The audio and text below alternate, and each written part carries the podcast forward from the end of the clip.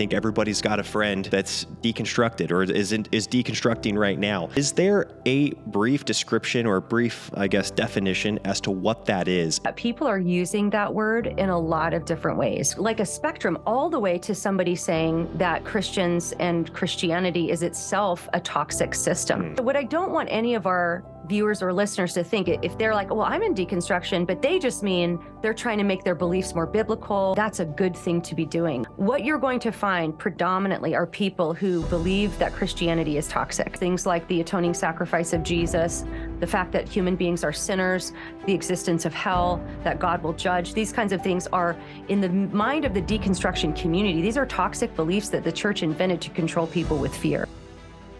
Hey everyone, welcome back to the podcast. I'm really excited about today's interview with Alisa Childers, and I wanted to tell you a little bit about her before we jump into it. I also wanted to thank you for being a part of the Now That We're a Family community. Whether you've left a rating or a review on iTunes, or you're a subscriber on YouTube, or you've been a part of Katie's Get It All Done Club or the Growth Initiative, or you've you know been a student in the Voteberg Music Academy, we are so grateful for your ongoing support in those things. We get to do what we love to do, and we're so encouraged encouraged by the different people we get to talk to because of now that we're a family. And so we're grateful that you enable us to be a part of this.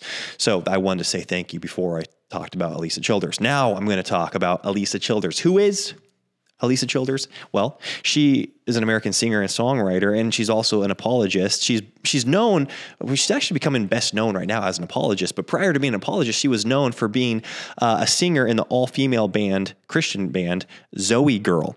But as of late, the last few years, she's really stepped into the apologist space, being a Christian apologist, and she's written a couple books that have been extremely impactful in my life and my family's life, and, and I know you know thousands of other people as well. The first one she wrote was called Another Gospel and she talks about her challenge with you know being around the deconstruction movement that's going on over the last few years and her really doubting her faith and wondering what the actual non-negotiables of the Christian faith were and if they're trustworthy. Is the bible trustworthy? Is is Christianity true essentially? So she wrote a book about that which is powerful.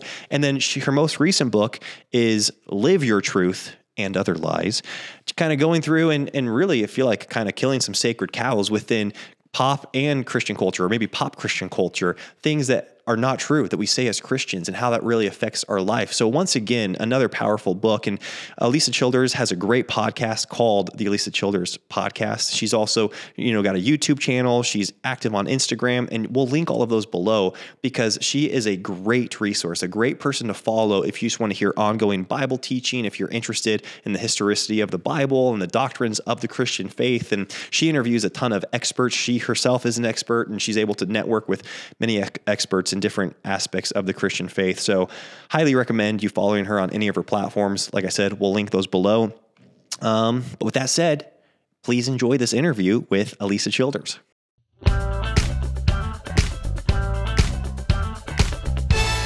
The Now That We're a Family podcast. All right, Alisa Childers, thank you so much for taking the time to be with us today and share some of your story and some of your insights. I already gave a brief introduction as to who you are and kind of what you've done, a quick, you know, bio, but could you in your own words maybe tell me and tell our listeners you know who the heck you are like when you bump into an old friend and they're like what are you doing you know what what does your life look like right now and, and who are you yeah, who am I? What am I doing? And what even is my life? These are like the existential questions, yeah, right? Yeah. Um, that's a great question.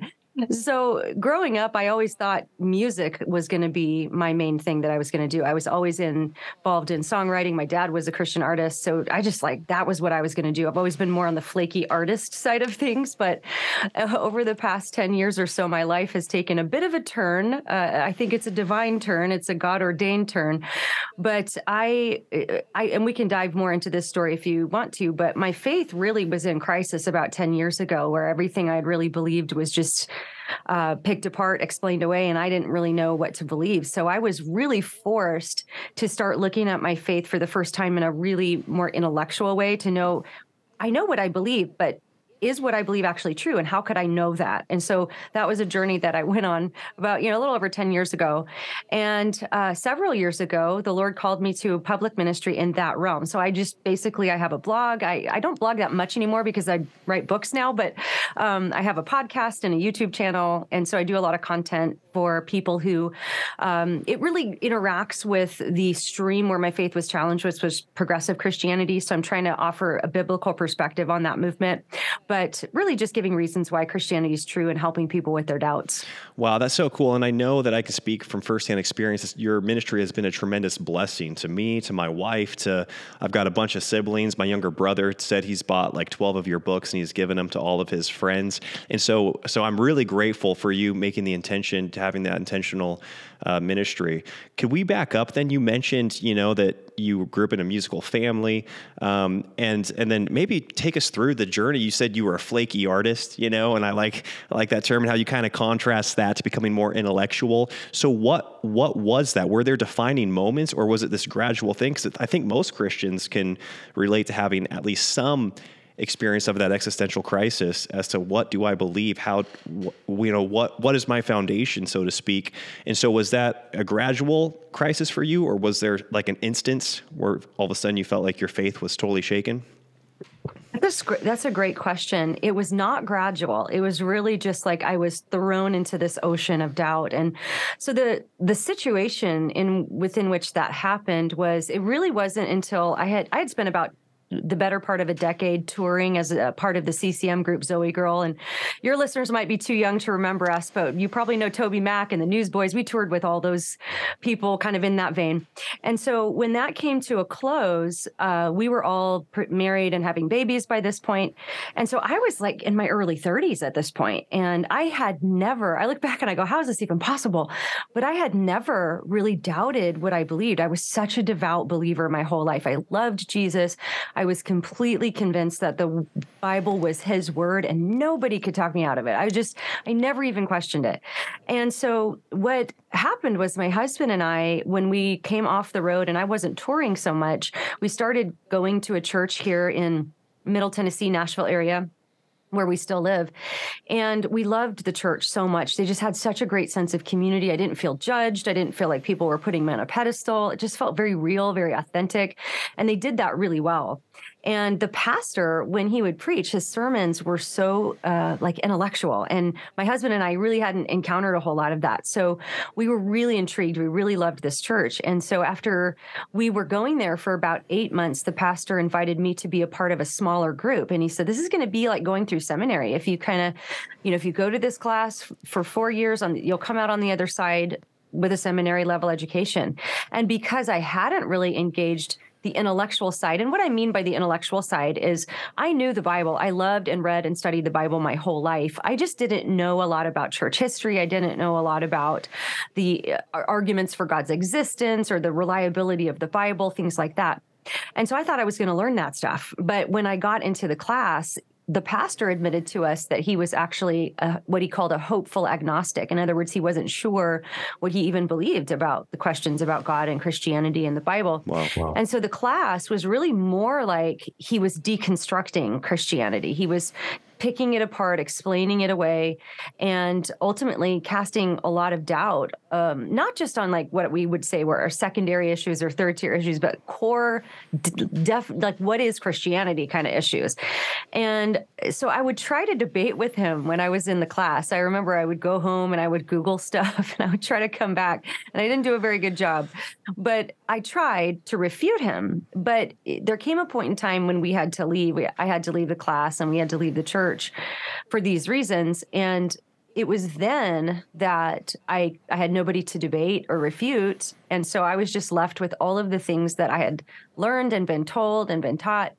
And it really sent my faith into a spiral. And, and it really was just this kind of night and day thing. Oh, just really quickly, it was like I felt, and I talk about this in my book, Another Gospel, I felt like I had been plunged into a stormy ocean of doubt, just with absolutely nothing to hang on to. And all these waves of doubt were crashing over my head.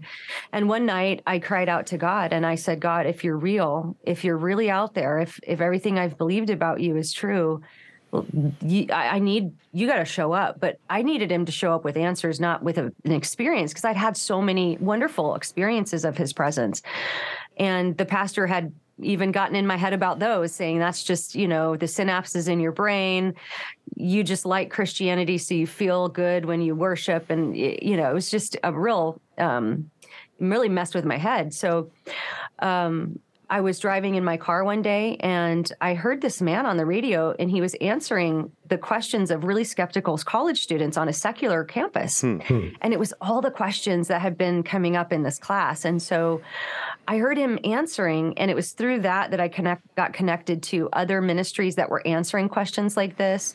And it was years. I mean, it wasn't an overnight thing. It really, really took several years to really restabilize my faith and and give me the answers I was looking for, which and it created a whole bunch of new questions. But when I came out on the other side of it, not that all my questions are answered. I don't mean to say like I sewed the th- whole thing up and it's neat and tidy now, but I mean the the deepest, most existential, you know, angst that I had was settled, and I really came out on the other side of it more convinced than ever that the Bible is God's word and it's reliable. It can be trusted. Jesus was who he said he was. The historical claims of Christianity are true, and uh, so it, it sort of added that element of the the knowledge that I was lacking to help stabilize my faith.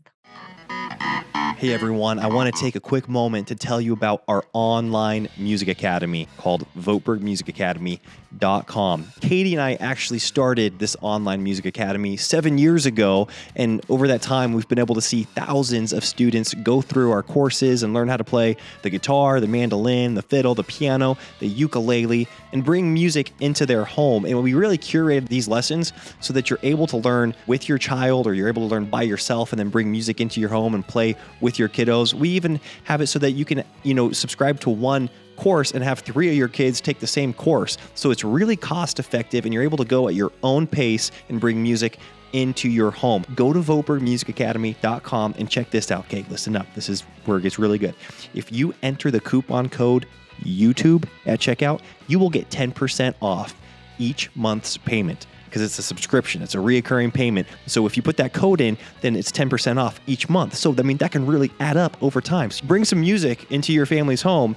Go over to VotebergMusicAcademy.com. I'll link it below, and you guys put in that coupon code and go learn how to play some piano, guitar, fiddle, mandolin, ukulele, your choice. Wow, that's a, an amazing story, and thanks for sharing that. You know, there's a few things that I, I kind of like want to refer back to. You mentioned you know, deconstructionism. You mentioned, I think, um, intellectualism. Then you kind of, as I already said, contrasted that to maybe a more of an emotional experience that Christians can relate to as well. And I, I don't know if there's a way that you can kind of help me and help our listeners explain the the helpfulness or maybe even the necessity of taking this more intellectual approach to the scriptures and taking it to our faith because um, I can I can just speak from personal experience growing up in an amazing Christian family. A lot of times and you even use the term you know my my doctrine or my theology is not like all neat and tidy now.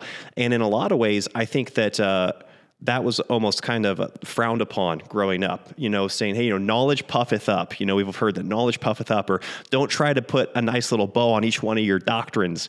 You know, like you need to follow, you need to follow the leading of the Spirit. Just the Bible is enough. Just be true to the word.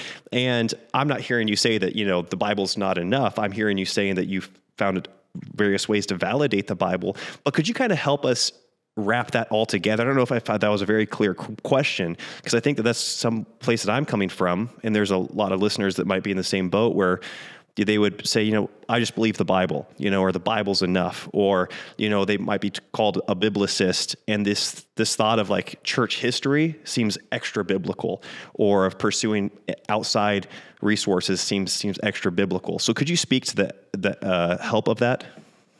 Yeah, that actually is a really good and important question because growing up, I didn't really have any tools to understand how to read the Bible and what I'm even looking for. And I'm so thankful to the Lord because He shepherded that whole process with me, even though I misinterpreted some verses growing up for sure. Like He still, I mean, His word did not return void, right? Mm. So, um, but, you know, I, do understand, I sympathize with that point of view, just saying, you know, the, all I need is the Bible. I don't need any philosophy. I don't need any church history. And um, I would maybe gently push back on that and say, you know, think about just think about grammar. To even be able to read the Bible, first you have to know how to read, right? I mean, somebody could read it to you, but you do have to understand certain philosophical principles like what is a figure of speech, right? We take a verse like Jesus saying that he's a vine or that he's a door or that he's a shepherd right? Everybody kind of instinctively knows that he's not actually made of wood. He doesn't, he's not set on a wall with hinges, right? Everybody kind of knows that. I don't think anybody would push back on that. Um, but that is just evidence right there that the Bible does employ some figures of speech and it requires us to know a few things about grammar. We need to think about the genre of each book, right? There are books that our historical narrative where the Bible records people doing very wicked and evil things. And so we have to make sure we understand that not everything we read in the Bible is something God approves of. Take, for example, the serpent deceiving Eve in the garden. Um, obviously, you don't want to just read, Did God really say? and say, Oh, I'm supposed to question what God says because it's in the Bible, right? So, so I think that I'm, I'm giving you more obvious examples because there are more difficult ones that require us to think a little bit harder about it. So I think it's very important for Christians to understand just some basic, what we call hermeneutics, fancy word, to just explain the art and science of interpreting the Bible correctly, which means understanding what was actually being communicated to the original audience before we even think about how it applies to our own life. But if we say, I only need the Bible. Well, then we're sort of trusting ourselves to interpret it properly without having the tools necessary to do so. For example, considering who wrote it, who they wrote it to, how did that original audience interpret this? And that's all before we even think about how it might apply to our lives or what it might reveal about the nature and character of God. So I, I I'm I love the I love the the the childlike innocence. I had that my whole life of saying, I just need the Bible. But I, I would maybe challenge our audience to think a little bit about just the tools that we all kind of instinctively know we need, like basic grammar rules and even the basic principles of philosophy, the law of non contradiction, right? When we see in two gospels that, like, there's one angel in one gospel, but the other gospel reports two angels at the resurrection, what do we do with that? Well, one of the first principles of logic is the law of non contradiction, which says two um, statement, two contradictory statements can't both be true at the same time and in the same sense. So we know that if God does not contradict himself, we need to think about what that's talking about. And so when you really read through it, it actually doesn't contradict one another because in one gospel, it doesn't say that there's only one angel, just reports one. The other gospel reports two. So how many were there? Well, at least two. Yes. you know, that's what was reported, but it doesn't mean there was only one. So there's just kind of these um, critical thinking skills that I think can really help us a lot to understand what God actually wants us to understand. And as far as I'd, I'd love to comment too on just the kind of the neat and tidy bow thing, because one thing we hear in our culture so much is don't put God in a box, yes, yes. right? Don't, um, you know, you're trying to hem him in. And so when I say my theology is not neat and tidy, what I mean is there are things the Bible is a little bit less clear on. This is why we have so many denominational differences regarding how we baptize and predestination and free will. My goodness, if anybody figures that one out, you know, I'm still not, I still haven't figured that one out. Um, but there are things that are very clear. And so in our culture today, there's almost this pressure to not land. There's mm. almost this pressure to say, well, I'm not going to go ahead and close the box on that topic because that would be close minded. That would be overly simplified. So, what I would encourage all of us to do is where the Bible is clear, where we can settle, let's settle, right? Um, I think it was G.K. Chesterton that said um, the, the purpose of an open mind is to close it again on something solid. So we do want to keep an open mind. But if there is something that's very clearly taught, like Jesus rose from the dead, let's go ahead and close our mind on that. Like we've decided that's true, that's what the Bible teaches.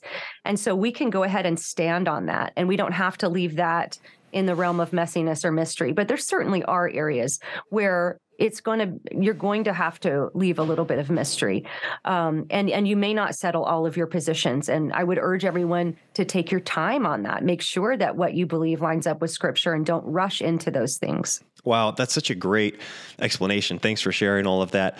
Uh, and, and like you said, I it, it is such a popular thing to say. Well, everything's got nuance. You know, like what what that might mean to you might not. It might not mean it for me. And I go back even to again, a great childhood. I was in around a great Christian community, but I think every single Bible study I was a part of from age 12 through my young adult years, the Bible study leader, who was you know usually a man of great intentions we'd read a passage and then the question would would always be well what does that verse mean to you you know like that's just the question that was asked and i didn't realize the implications of approaching scripture like that and how that you know you've talked about the postmodern uh, influence we've had. And that question really does promote so much individualistic interpretation of saying, okay, what's my object lesson from from the passage? And so, could you maybe actually just before we move on from this, are there tools because this, this can be overwhelming? Like a lot of times, it's easier to just go take a subjective object lesson from the Bible and kind of take it as a moral teaching and say, oh boy, well, I don't really know what this means, but I do know that, you know, it helps me, you know, be a better husband. So I'll take that object lesson and everybody c- can agree it's, it's good to be a better husband. So we'll agree on that, even if it's not the meaning of the verse. Cause I think that happens a lot in passages. People will say, this is what it means. And what they're saying is a good thing. So you're like, well, I'm not going to disagree with that because it's like they're promoting a good moral or a good ethic. So are there some tools that you went to or that you would suggest young parents? Because I know as a parent, I want to equip my children, I want to teach them the word and, and see them walk in confidence in what the word means. Um, how did you start that journey? Because it's overwhelming. Yeah, it is overwhelming. So I, I, would just let me give one resource recommendation, and then I'm going to give just one little tip or tool that I actually taught my kids this morning when we were doing our devotions this morning. Nice. And I and I repeat it. So I think that's important with our kids, like especially if you have young kids. We have to repeat. And so what we do when we study the Bible is we we use a three-pronged approach. So we observe, we interpret, and then we apply. And I think what a lot of people do, and I did my whole life, so I am guilty as charged, I would skip the interpretation part. I would read it and then I would immediately apply it to my life. So take the story of David and Goliath. I saw myself as David with the stones, and I'm, you know, like as as it would relate to some spiritual battle in my life. And I didn't really care about what was actually happening in history. I knew it really happened, but it, that wasn't really important to me as that might lead up to the Messiah or, you know, what what that would like who am i really in that story? I'm probably the scared israelites that needed a savior to come sure. in and you know it's like oh i didn't think of it that way. Yep, yep. Um, so it's important like three steps. First read what's being written. And and in that step you might want to ask questions like who wrote it? Who did they write it to? Um, you know what was going on in that culture and that historical context? And then you then you interpret like how, what did this mean to them? What, how did they interpret these words? And then we can figure out how that applies to us. Mm-hmm. And um, like, for example, this week, I had a really big challenge that I felt ill equipped to to do. It just I felt like, Lord, this is overwhelming. I'm not equipped and to do this. There are so many more people qualified, more qualified than me to do this task that you've called me to. And I I was thinking about David and the stones, you know, and I and I thought, Lord, I know that I'm not David in this story. But what that story does reveal is something about the way you work. Mm-hmm. And you do. And there's another verse that says, He chooses the weak things of the world to shame the wise. And that principle that I pulled out is like, Lord, I know that you are a God who this reveals your nature and character, and you work this way a lot in scripture. Would you do that in my life? Today. So it doesn't mean that that you know we're snatching all these um, amazing inspiration inspirational passages from people's hands, but it's just adding that extra step to understand how does this actually apply to my life? This morning we were we read uh, from ephesians when it says slaves obey your masters. That's a tough verse to interpret and apply today. And so we did our three steps. Okay first of all what is being communicated how did they interpret? So I explained what slavery looked like in the first century Roman uh, Empire context, how, you know, 80 to 90% of people were slaves. And then you ask questions like, what would have happened if Paul said, everybody set your slaves free? Well, they probably probably a lot of people would have died if yeah. he did it that way. So then we introduced case law, and this is so. How does this apply today? Well, that's a tough one. Does it directly apply? Do we have slaves here today? So how does this apply to our lives? And so we talked about how God's trajectory toward freedom, uh, which is what led to abolition, and just had a really rich discussion about how this might apply to us today. And um, so I would just encourage our, our listeners to do those three things observe, interpret, apply. Now, the resource I would recommend recommend is a book called How to Read the Bible for All It's Worth. And that is just a great primer on learning some of these tools that you can apply really easily. Wow. Thank you for that. That's extremely helpful. Could we go back and could you, because we've heard this term the last, you know, maybe five or 10 years, the and you talked about that being something that you experienced firsthand. And I think everybody's got a friend that's deconstructed or is in, is deconstructing right now. Can you kind of tell us? Is there a brief description or a brief, I guess, definition as to what that is and how we could maybe how we could maybe interact with somebody that's going that's doing that right now? Yeah. Okay. So this is a whole can of worms we're about to open right now. Let's, let's do it. The deconstruction, which is good. I love to talk about it. I actually just turned in a manuscript for a new book on deconstruction wow. that we're really hoping will come out in the fall. Cool. So um, this is this is where my heart is right now, okay. and my where my head has been for the last year. So, when we talk about the word deconstruction, the first thing I think we need to realize is that people are using that word in a lot of different ways. Some people might just mean they're rethinking some of the secondary theological positions they were taught growing up. Maybe they're thinking, you know, I was always taught that premillennial eschatology is the only bit, and I'm thinking maybe it's all mm-hmm. millennialism. I don't know. And so they're saying, so I'm deconstructing my eschatology. So some people mean that. Other people mean that they're maybe changing denominations. Maybe the whole sort of stream they grew up in they're realizing hey i i was i was raised charismatic. I'm changing a lot of my theology according to scripture and now i'm going to be anglican or whatever. Yes, yeah. and then it, it's the way to somebody saying that Christians and Christianity is itself a toxic system. Mm. So in the book we we explain that and so what I don't want any of our viewers or listeners to think if they're like, well, I'm in deconstruction, but they just mean they're trying to make their beliefs more biblical or or they're engaging their doubts or they're asking hard questions unequivocally i'll say that's a good thing to be doing we should be te- you know the bible says test all things hold fast to what is true do not believe every spirit for many false prophets have gone into the world so if you're on a journey of reforming your beliefs to scripture and you're calling that deconstruction i would just say you know, because of the way deconstruction manifests online and its philosophical roots, I would encourage you to use a different word, hmm. maybe hmm. reformation, maybe biblical discernment, sanctification, um, just being a Christian, because yeah. we're called yeah. to do those things. Growth, yeah. Um,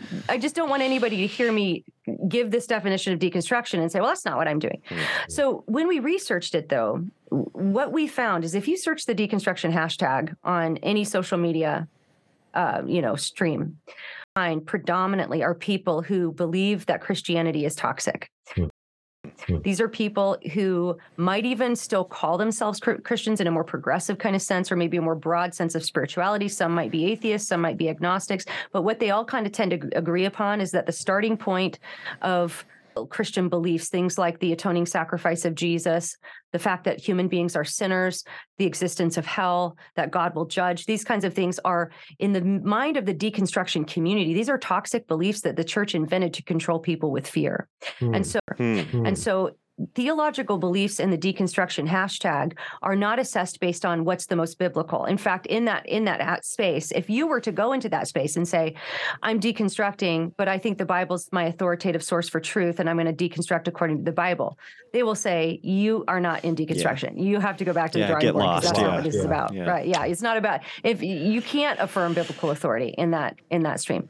So it's really more about more, what you think is morally good or bad or or helpful or harmful toxic or oppressive you mm. know this is the kind of language you hear a lot so that that that's maybe a good start and i'm happy to to go in any direction you want to go on that but it's just this it's this word that everybody's using differently but the way it's predominantly manifesting in culture is a is very much leaving historic Christian beliefs. Yeah, that's a great. Thank you so much just for explaining it like that because that's really enlightening to me.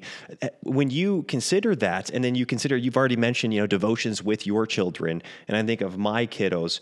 Do you think that there are specific uh, moral, ethical issues that are kind of prompting this deconstruction? Because I mean, from my perspective, and this might be just like a simple way to approach it, but it seems like people that deconstruct usually starts by having a disagreement on what the Bible says about sex or their sexual desire. Like that's a maybe that's not a, everybody, but it seems like that's a common thing, and I see that being something that my children are going to grow grow up with.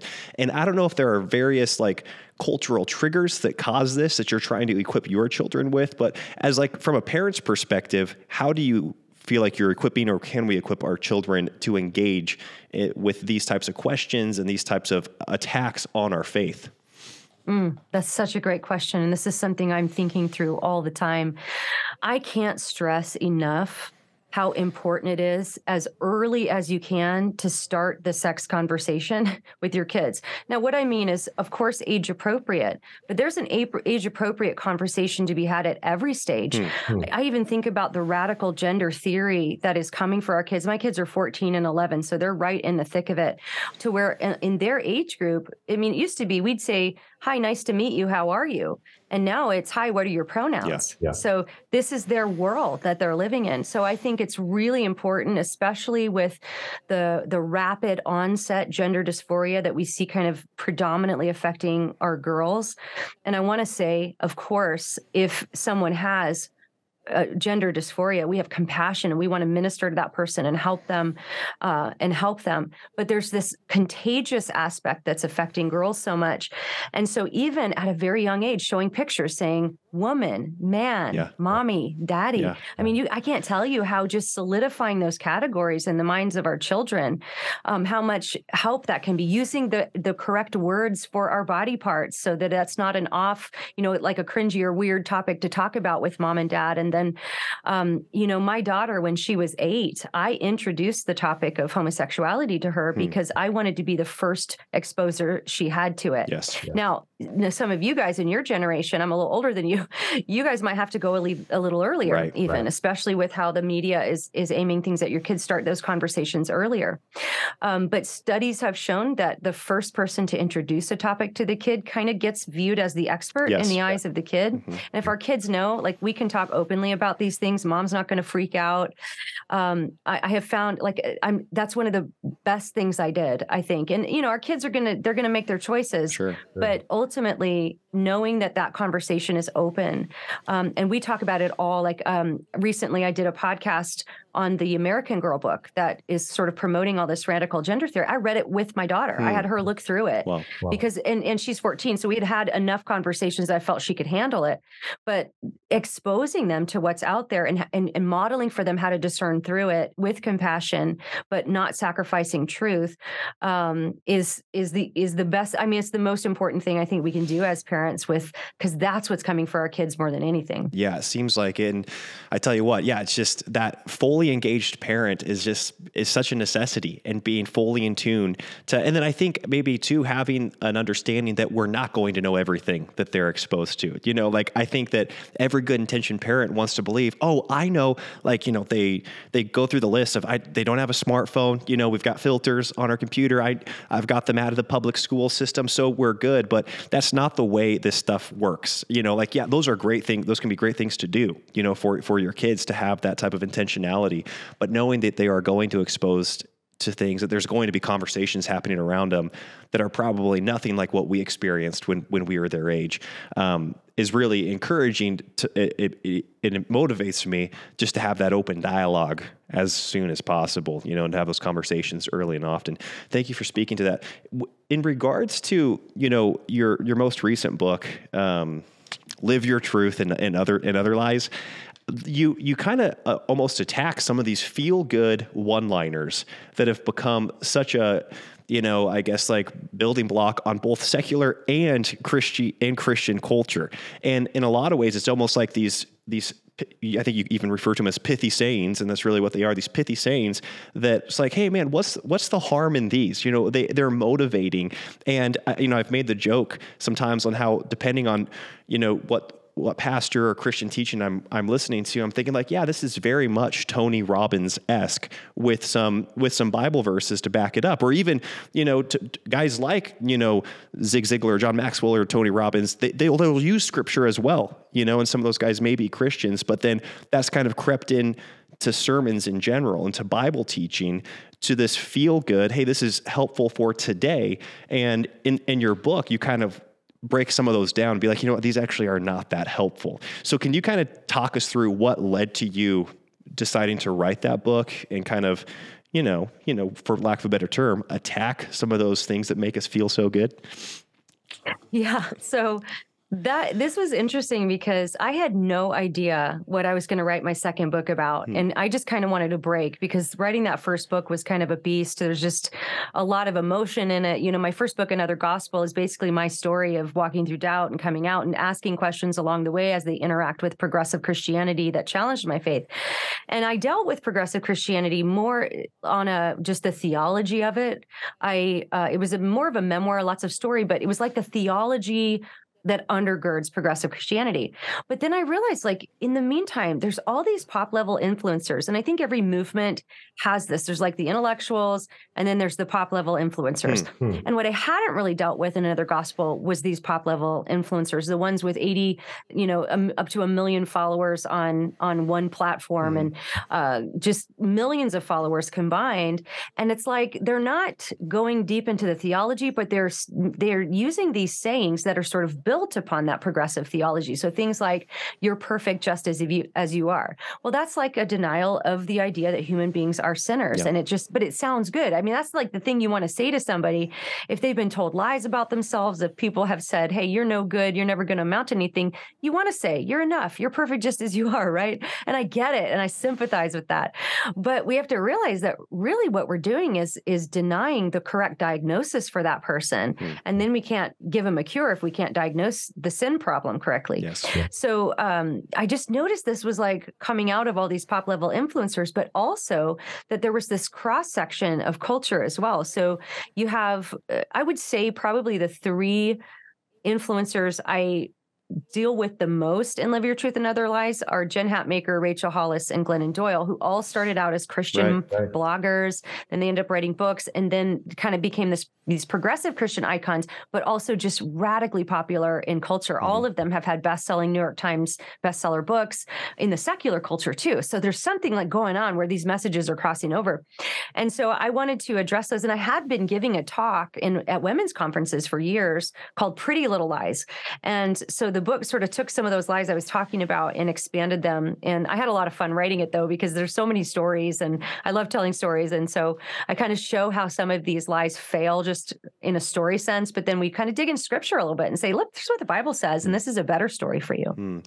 Yeah. So then I guess my question would be because each one of those uh, ladies that you mentioned, you know, have encouraged moms or you know men and women alike and they they feel like there are these practical tidbits that we can they like I said when you wake up tomorrow it help it helps you. And so it's like who's and and a lot of times even Christians will say well you know what maybe the the foundation or the theological backing's not that deep or helpful but the practical application is is good. You know, it's it's helping people be a better mom or a better entrepreneur or whatever whatever the thing is that they're trying to pursue and pursue growth in.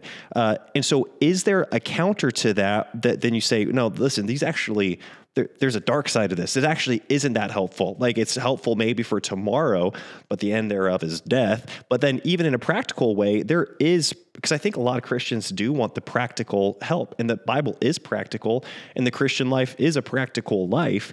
Have you found when doing this, you're like, you know what, there's actually a better version of this than what this pithy saying that lacks truth offers?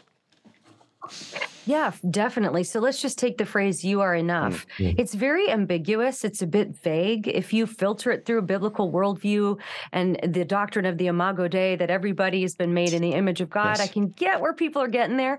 But we have to think about what culture means when they're using this phrase. Really, what culture is telling us that there's nothing outside of ourselves that we need to be made complete or to be made whole. And of course, this would assume that we're not sinners deep inside. That if we just do some introspection, some good self care, what we find down there, according to culture, is going to be enough. It's going to be something that's good. And so, if that's your viewpoint, you can see why the Christian coming along and saying, hey, wait, you're a sinner, that could sound like, ah, that's so toxic. That's so negative. Why would you tell me that about myself? But I, I use an analogy with that that I think is helpful. So, imagine that you walk into a room and you see a person lying unconscious on the floor and someone else is beating on their chest and causing bruising, I think we would all agree, like, yeah, that's toxic. That's abusive, actually. Unless the person on the floor has just had a heart attack and the person pounding on their chest is administering CPR. Yeah. Yeah. And so in this case, the correct diagnosis is actually life giving. This is something that is going to save a life or at least attempt to save a life. But truth is what matters. That's what makes the difference is the truth of what's going on. And so when Christians say we are sinners, that is not uh, a control tactic or a fear tactic to make people come under, you know, to protect the institution. It's actually a correct diagnosis of what's of the human condition. Well, And so I think the the better alternative is to realize that Jesus is enough. Now this should be very freeing to us Yes. as Christians Mm. because Jesus is better than we'll be anyway. Amen. I mean, I could do my best to be the most morally perfect person who's ever lived. Yes. And I'm still going to fall radically short of the moral perfection of Jesus. Yes. But of course, we know scripturally that when we're in Christ, his righteousness, that moral perfection he accomplished, gets imputed to us. Hmm. So it's like it covers us like a garment. So when the Father looks at us, he doesn't see our sin, but he sees the righteousness Jesus accomplished. So I say it this way I'm not, you're not enough, but Jesus is enough. And when you're in him, his enoughness covers you. So that when God looks at you, he sees the enoughness of Jesus. Amen. Amen. And that's such a more freeing message. I mean, not only is it true, but it's a more freeing message because then you're the obligation for you to fix all of your own problems isn't on you. Yes. I mean, what a burden to put on people to say you have all the tools you need inside yourself to fix yourself, and you and you know that's not true. I mean, Allie Beth Stuckey wrote a great book called "You're Not Enough and That's Okay," Hmm. and in that book she said the self can't both be the problem and the solution, Yes. right? We need a solution outside of ourselves, and so you're actually giving somebody the correct cure. Whereas I think when people, even from a well-intentioned place, say you are enough, essentially what you're doing is you're not diagnosing the actual sickness, and you're just making somebody comfortable in their sickness and not really giving them the life-saving help they need. Wow, that's so profound and helpful because, like you said, when you follow the thought all the way through, it's so much more empowering and liberating and freeing. And of course, you know, we love that uh, Christ's death and his righteousness and his, you know, everything that he's done saves us from the wrath of God. And like, the, amen, praise the Lord for that. But then there, there's, there's this also in that that we're not bound by our own sin anymore, by ourselves. There's this element of being freed from, you know, the old man is dead and now we're alive in Christ and we get to walk in that new reality uh, that he's brought to us in Christ. And so there is a very practical element to that. You know, we're we're dead to sin and we're alive in Christ. And when that shows itself forth every single day, every single moment of every day, it when you, you know, talk talk about this, I, I can't help but but wonder like in the pursuit of finding those like biblical footings, or maybe you might even call them intellectual footings for your faith. I think the warning that I've been told, and maybe something that we've even seen, is that haughtiness that comes from from intellectualism, right? That's such a turnoff, and that might be leading people to say, "Man, I just I just want the simple Jesus, and I just want to pray and you know take those practical applications from the Bible and love people." And you know, there's terms, you know, there's the term, you know, the caged Calvinist that everybody kind of like pictures. It's like, man, they've got all this knowledge and this this theology when it comes to soteriology, and they're and they're telling everybody about it to a point where it's like not that helpful. You know, it's detrimental. And I feel like that can be applied to various levels of you know various areas of growing in intellectualism did you experience that? Do you see that being a true fear or do you feel like that's kind of like you know a straw man that people use sometimes to be like i you know i you could we could even be apathetic or lazy and not want to pursue the the uh, the knowledge. Do you see that? Do you think that that's a legitimate concern? And, and if so how do you kind of combat that? I mean, I would say that it can be a legitimate concern in some contexts. I've mm-hmm. certainly come across people that have so intellectualized everything that it's almost a cover for not having to live in, you know, daily obedience and their Hmm. the prayer life is not present. Well, I don't think that's common. I found personally that the more, oh goodness gracious, the more I learn, the more humbling it is Mhm. because the more you realize how much you don't know and how much you're never going to know. yes And so I have actually personally found it incredibly humbling. I'm reminded every day of how deficient my knowledge is, even if I were to study every day, all day. I'm, I'm Mm. taking a philosophy class right now at Southern Evangelical Seminary, and it is humbling. Mm, I'm mm. understanding about 30%. of the material. I'm doing my best. I'm hanging on by my fingernails. Um, but I have actually found it very, very humbling because uh, for everything you learn, you realize there's this thing's 10 layers deep. Mm-hmm. And I could spend the rest of my life just digging this w- down into this one hole and still not be an expert on it. So uh, personally, I've found it to be humbling. I, I think it depends on the person, but I will address this whole knowledge puffs up idea because I, I do encounter that a lot. There are a lot of Christians say, I just want Jesus. I don't want all the intellectual stuff. Um, I would just encourage anybody who might be feeling that way to to think that all the way through. Because when you say I just want Jesus, well, who is Jesus? Because you have to actually know some things about Jesus to be able to know who you're talking about. And in a time and in a culture where there Jesus is being portrayed in so many different ways. I mean, you have social justice Jesus, you have rainbow flag waving Jesus, you have political Jesus, you have so many different versions of Jesus. Um, the only way you can know the real one is to know him, is to read the Gospels, get to know who Jesus is, read Revelation. Don't forget the Jesus of Revelation. People tend to do that. Um, but have your, uh, we have to, we can't just have this vague concept of Jesus and not be deeply engaging with the Word of God to know who God is. And by the way, Jesus is God. So Jesus, there are you know all the letters in the Bible are red letters. Yes. Jesus is the author of Old Testament and New Testament. So it's not just the red letters and just the Gospels where you get to know Jesus. It's yes. the entire Word of God. And so um, I think that you know I've heard people say I don't I just want to love Jesus. I don't want to do theology. Well, you've just done theology yes. by saying I want to love Jesus. So you got to think through what you mean when you say that. So you can't escape it. Yes. Um, but I would just urge everybody to take that humble approach of realizing my goodness, I mean, there's so much I don't know. And the more you learn, the more you know you don't, how much you don't know. Wow, that is such a great way to explain that. Cause I think of, you know, I mean, just the, the word theology, you know, like that, that study of God and a popular, you know, saying, I think in my generations was, you know, well, Christianity is not a religion, it's a relationship. I just want this relationship with God. And, and of course, I am grateful for the right relationship I have with God and, and that I can walk in, you know, friendship with him. And, but but there also are some knowledge things like there are some factual things that really enhance my relationship with God. You know, like just with any earthly relationship, I can't say, well, hey, no, this marriage, it's a it's it's not a covenant, it's a relationship. So that gives me license to not know anything about you. That's just not going to result in a very good relationship and it's actually not healthy in any way. And you can carry that same logic into even use like you said your own, using your own terms. You know, I just want a relationship or I just want Jesus. It's like, okay, well, let's use that then as the parameters and then let's go deeper with that. What do you need in order to have a relationship? So, you know, you mentioned a couple things about, um, well, well, I guess, you know, Jen Hatmaker, um, Rachel Hollis, and in this, I think this is this has been something that's been interesting for me and my wife is there's been this rise of you know individuality when it comes to personality tests. You know, there's a bunch of personality tests out there. There's, and I'm not I'm not going to put you on the spot and say which one's right and which one's wrong. You know, but but I, I do think a general takeaway of it is this pursuit of understanding ourself. You know, what what what enneagram are you, or what's your you know you, what's your strengths finder, or what's your Kolbe, and and these can be help, helpful tools, I'm sure, in finding out different strengths and propensities.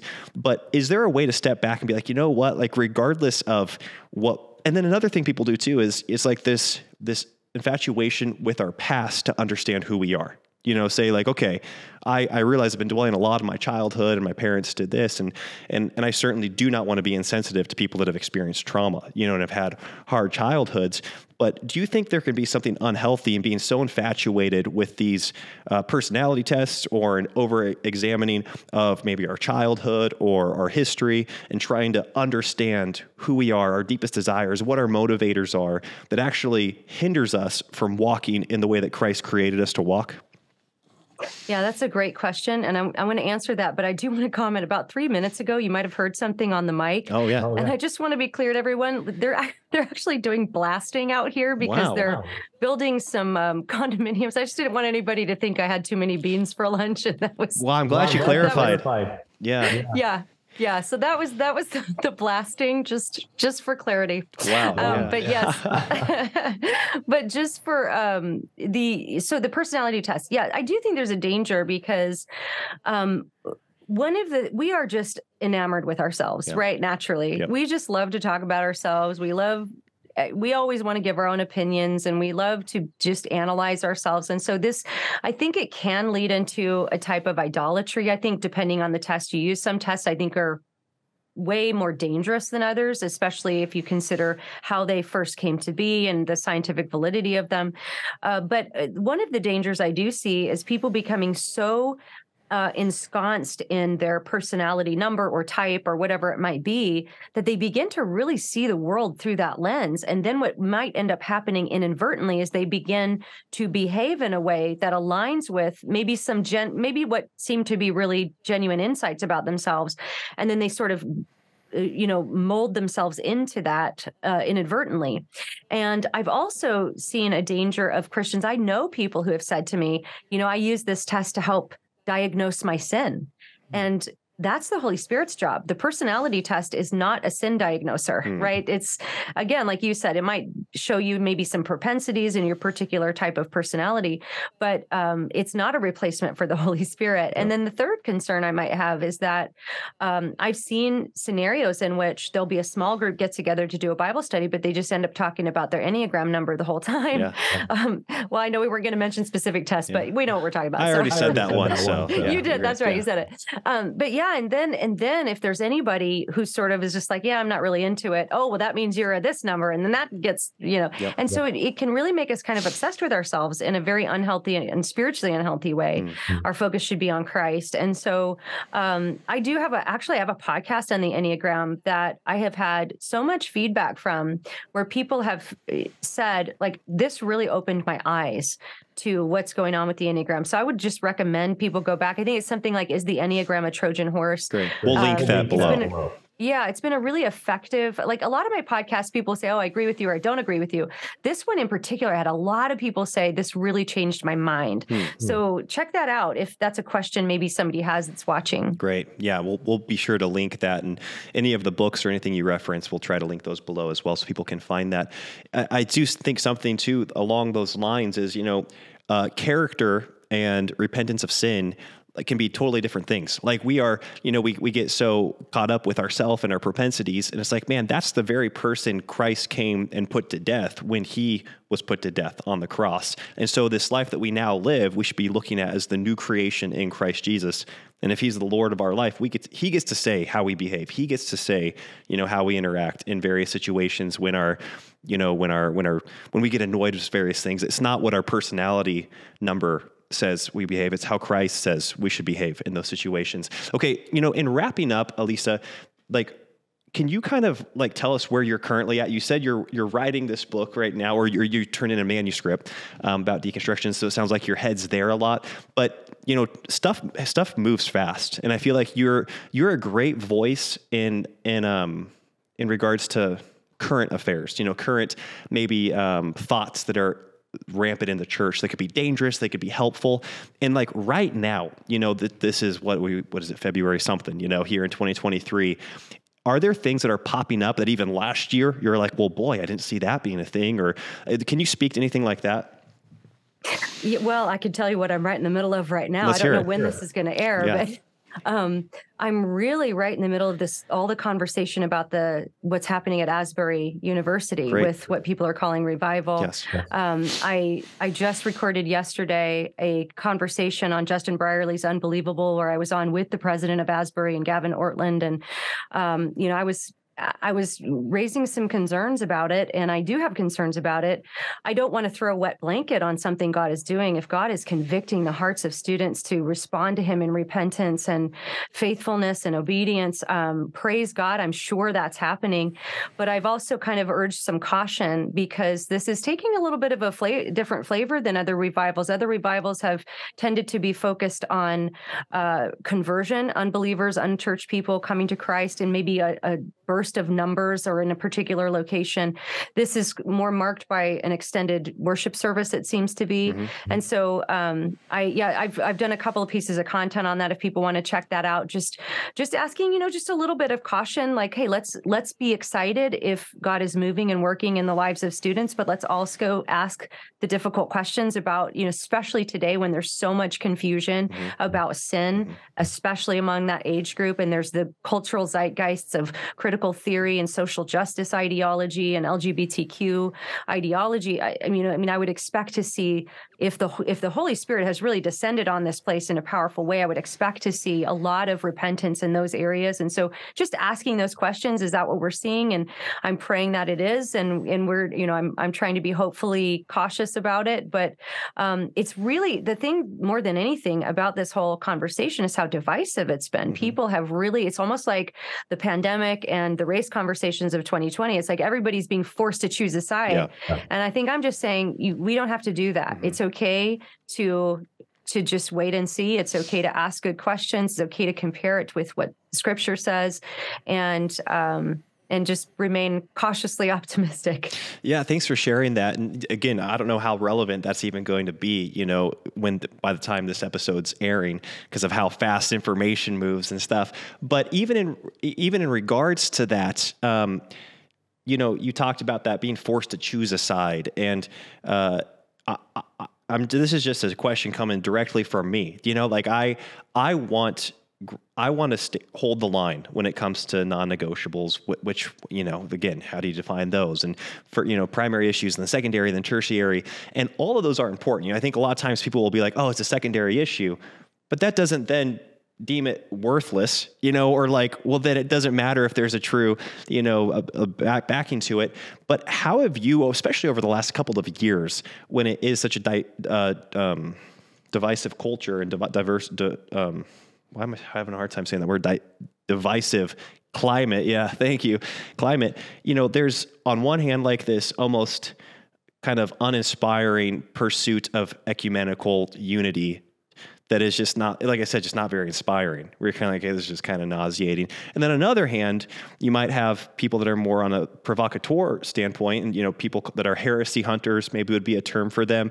And I don't see you really in either one of those camps, and I, I, I appreciate that about you. But what is like a mindset we can take into having good discernment of saying, "Hey, this is not Christian. You know, this is not you might call Orthodox Christianity or historical Christianity." And how do you kind of rank the various levels of danger because you know if it's not truth it's not truth and so you don't want to like just turn your back to it but it does seem like there are various levels and it kind of speaks to this asbury thing it's just kind of like well boy you know like how do you start categorizing these things yeah, that's such a great question. And I appreciate that you wouldn't lump me in either camp because I really try to avoid that. I do see just the vicious, um, you know, maybe heresy hunting is the term where people are just, they can't wait for somebody to say the wrong thing on a podcast or misspeak in a certain way or just find the one little thing that proves the whole thing wrong.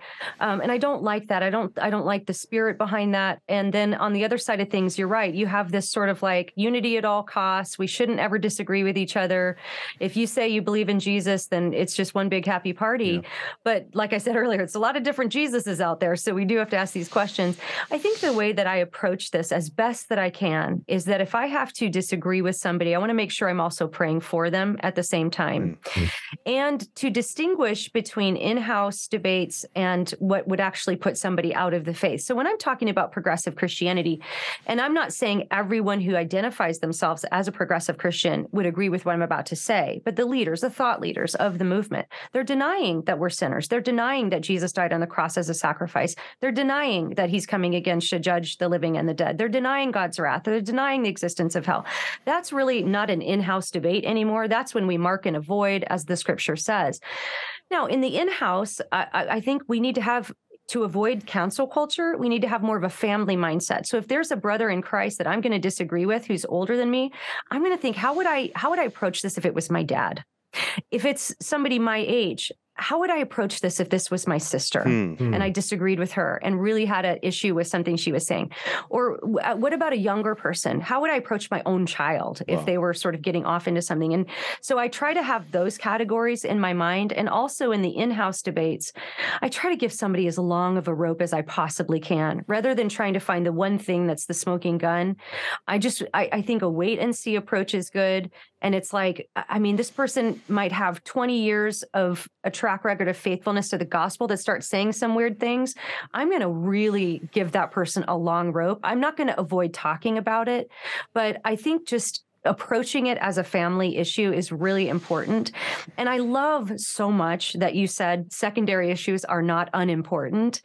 That is such a key thing to understand because people might think, like, I would I would see something like women in ministry as a secondary issue in that somebody's not going to go to hell if they have the wrong view on that. Mm-hmm. mm-hmm. But I think that's a very, very important issue mm-hmm. to mm-hmm. talk about. I think that flowing out of that is where we're seeing all the gender confusion, gender role confusion in our culture. I think it flowers out of us having bad theology on that topic. So I'm going to talk about that, right? Mm-hmm. And I'm going to disagree with people, but I'm not going to say, you know, you're a heretic, you're going to hell if you have the wrong view on that.